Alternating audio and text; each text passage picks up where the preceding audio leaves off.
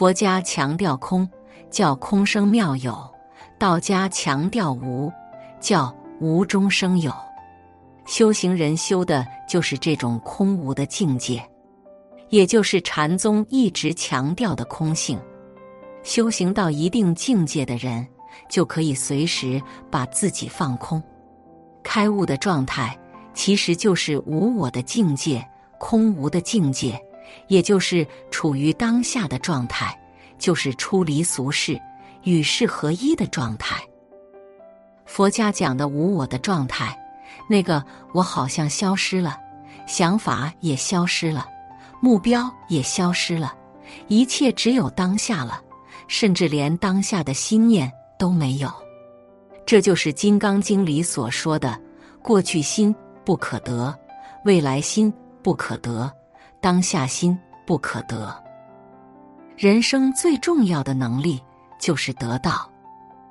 古圣先贤最了不起的地方。就是参透了道背后的智慧，比如《道德经》里说的“福兮祸之所以，祸兮福之所伏。塞翁失马，焉知福祸？”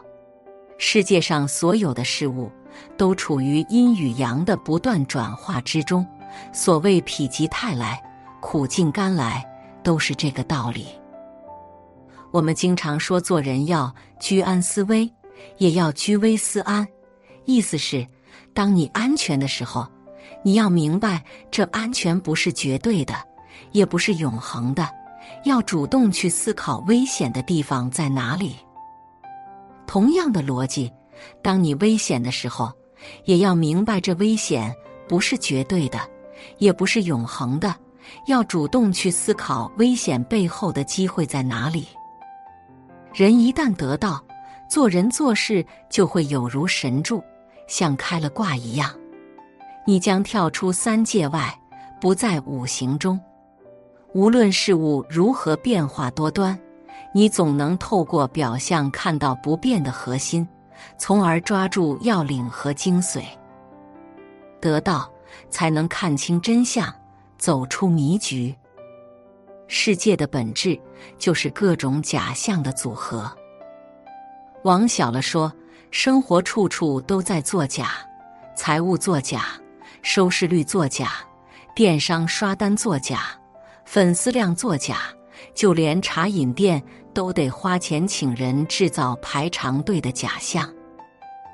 往大的方面说，商业的本质就是假象。看看我们身边吧，每天都有各种公司花费金钱影响着我们，从广告、促销。包装到电视、手机等等，采用各种方式渲染，从而影响你和家人去消费，他们则从中牟利。资本的本质也是假象。资本大鳄索罗斯曾说：“世界经济史是一部基于假象和谎言的连续剧。”要获得财富，最好的做法就是在进入之前先认清其假象。投入其中，然后在假象被大众识别之前退出游戏。世界上真正的高人，都在通过构建故事去影响别人，而那些看穿的人只能看破而不能说破，因为这个相必须维持下去，大家才能有条不紊的生活。我们可以看透全局，但千万不能试图说透。因为一旦这个相被揭开了，很多秩序就彻底混乱了。凡是揭开这个相的人，也就是让大众想象幻灭的人，都会成为千夫所指。古往今来，这种人物实在太多。比如苏格拉底，他明知道自己已经处于众人皆醉我独醒的状态，却仍然知其不可为而为之。苦心劝人醒察人生，潜心向善，最后他被大众以亵渎神明和腐化青年的罪名处以极刑。他终于死于不理解自己的同胞之手，而且还被认为是罪有应得，死有余辜。这就是坚持说真相的下场。比如《皇帝的新装》是一个非常伟大的童话。面对那个全身赤裸在大家眼前游荡的皇帝，所有的人都竖起大拇指，夸他的衣服漂亮。唯独一个天真的小孩站出来说：“他明明什么都没穿啊！”刹那间，整个世界尴尬无比，因为他撕开了世界的假象，让世人无所适从。假到真除假亦真，当假戏做到了极致，就是真的了。千万不要执着于各种事物的表象，这就是《金刚经》里一直强调的“应无所住而生其心”。意思是，当我们不执着于表象的时候，才能看到真实的世界。这也叫不着相、不住相。很多时候，我们都知道。彼此在说套话，大家一起心知肚明、正儿八经的说客套话，这就是形成了一种秩序。这也叫借假修真，借着假的事物来追求真相和真理。其实绝大部分人都是活在假象里，而且乐此不疲，这是必然的，也是合理的。因为人和人是不一样的，有人聪明。有人愚蠢，有人勤奋，有人懒惰。要让聪明能干的人去引领愚蠢懒惰的人，社会才能整体往前进步。那些愚笨的人根本没有必要知道那么多真相，拧成一股绳，埋头干活就行了。这些人如果知道的太多，想的太多，反而会消解社会的合力。真和假都只是表面，关键是看自己的心境能不能到那个层次。比如《孙子兵法》说：“虚则实之，实则虚之。”意思是，你看到的虚的，往往是实的；你看到的实的，往往是虚的。又比如《道德经》第四十章说：“天下万物生于有，有生于无。”有无本来就是相生的，我们不必太计较有或者无本身。《金刚经》里还说：“凡所有相，皆是虚妄。若见诸相非相，即见如来。”意思是，一切表象都是我们内心的深处的虚设。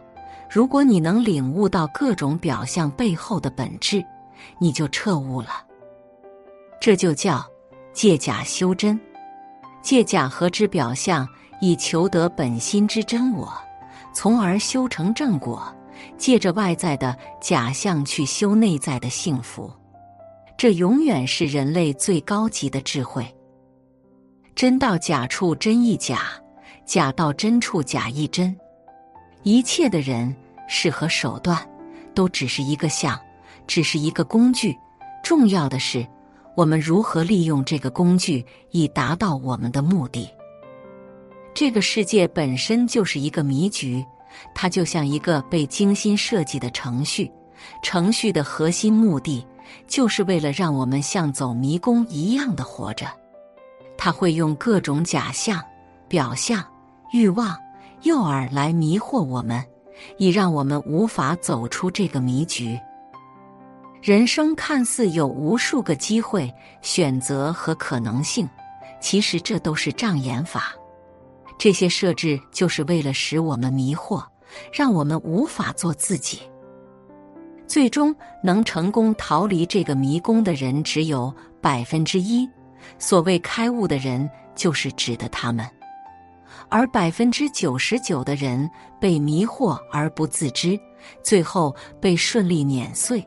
成为社会运转的辅助品，他们就是来凑数的。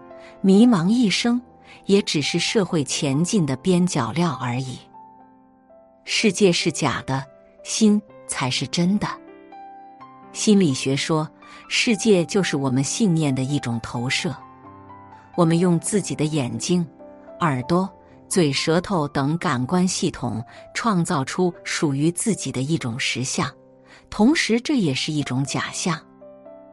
王阳明的《传习录》讲：“你未看此花时，此花与汝同归于尽。你来看此花时，此花颜色一时明白过来，便知此花不在你的心外，即心外无物。你只要起心动念，就创造了你的世界。你的心念不同，就会生成截然不同的世界。人心和世界互相依存，互相印证。我心即宇宙，宇宙即我心。我就是一切，心就是万物。心念未到处，万物都是不存在的。如果天天积极乐观，你的世界就是美好的，就是天堂；如果整日怨天尤人，你的世界就是阴暗的，就是地狱。所以，一念天堂，一念地狱，神魔就在一念之间。你变了，心变了。世界就变了。世界是假的，心才是真的。无法觉醒，是因为人与人之间严重趋同。现在有很多人整天忙忙碌碌，却分文不值。他们焦虑和迷茫，却不知道自己为什么不值钱。这就好像网购兴起之后，绝大部分商品的价格都被拉低了。为什么？因为产品的同质化太严重了，绝大部分产品都是千篇一律，凭什么还能卖得贵？同样的道理，绝大多数人之所以越来越不值钱，也是因为人与人之间的同质化太严重了。他们从进入学校到离开学校，这二十年里，没有一个老师能启发他们如何认识自己。我的性格如何？我有什么优缺点？我适合做什么？也很少有家长有意识的启发孩子去认识自己。这些长者们完全忽视了我们的内在动能和潜能，从众教育。导致我们长大之后成为千篇一律的皮囊。我们含辛茹苦的读了二十几年的书，本以为自己才华满腹，时刻准备大干一场。到了社会之后，才发现自己只不过是一个平庸无奇的泛泛之辈。其实哪有什么阶层固化？本质上只是人与人之间严重趋同、严重同质化而已。我们的天赋、个性早就被磨平了，得到只能靠自己。无论多么高明的导师或者成功人士，他最多也只能给你一个启示。你所能学到的只是技巧、知识，你学不到的才是智慧。技巧和知识是可以传授的，但是智慧只能靠自己去悟，没有任何人能直接给你智慧和方法。真正的方法必须靠你自己去悟。每个人的资源不一样，条件不一样，性格特点不一样，每个人都应该找到和自己的资源条件最匹配的协作方式。而不是去模仿和照搬别人的成功道路。现在绝大部分人都太浮躁了，他们不愿意思考，只想求到一个明确的答案，然后自己照着做就可以了，懒得自己动脑去思考了。很多精明的人就是抓住了人性的这种弱点，直接去兜售各种答案。例如，短视频中的各种知识大神、培训大师、各种实用类书籍等等，都在争先恐后的向我们兜售人生答案。于是，现在满屏都是方法，到处都是答案，我们脑子里全是要点。然而，我们却找不到问题在哪里了，越发的不知道该怎么做了。折腾到最后，才明白一个道理：我们所听到的一切答案、技巧和经验，其实并不属于自己。只有在某一刻，它与我们的经历结合，让我们突然明白，原来是这样的，有一种顿悟的感觉。这时它才真正成为我们的方法或智慧。智慧的人四个特征，四个事实必须搞清楚。第一，无论别人如何评价你，都不能反映你的水平，反映的是他们的认知水平。第二，无论别人有多喜欢你，都跟你没有关系，仅是因为你身上具有他的某些特征。与其说他喜欢你，不如说是他借助你看到了自己。第三，别人对你所有的评价。都跟你没有关系，那都只是他们内心的投射，你只不过是一面镜子，投射了他们的内心，而让他们看到了而已。第四，无论别人多尊重你，这并不是因为你很优秀，而是因为别人很优秀。所以，一个优秀而有智慧的人，很可能成为大家眼里的怪人。因为在乌鸦的世界里，天鹅都是有罪的。他们一般会有这三个特征：第一个是比较沉默，要么不开口，一开口就能说中要害，因为他能一眼看到本质，看破真相。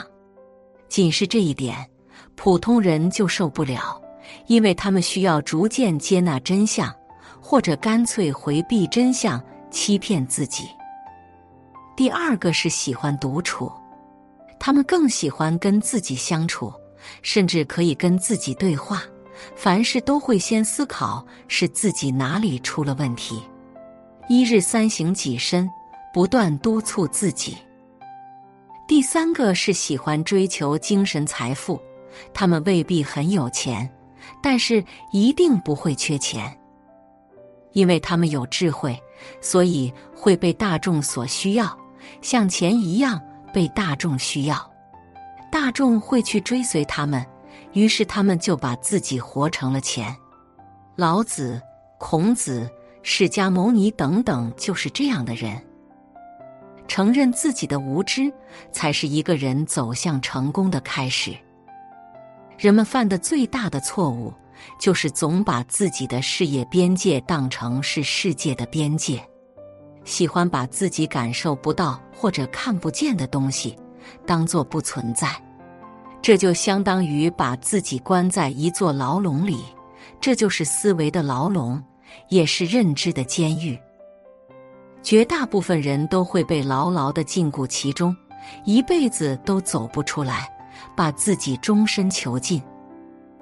一个人开悟的标志，是从发现了那座困住自己的认知牢笼开始，承认自己所看到的世界只是一个巨大的假象。世界的本质其实就是各种假象的组合。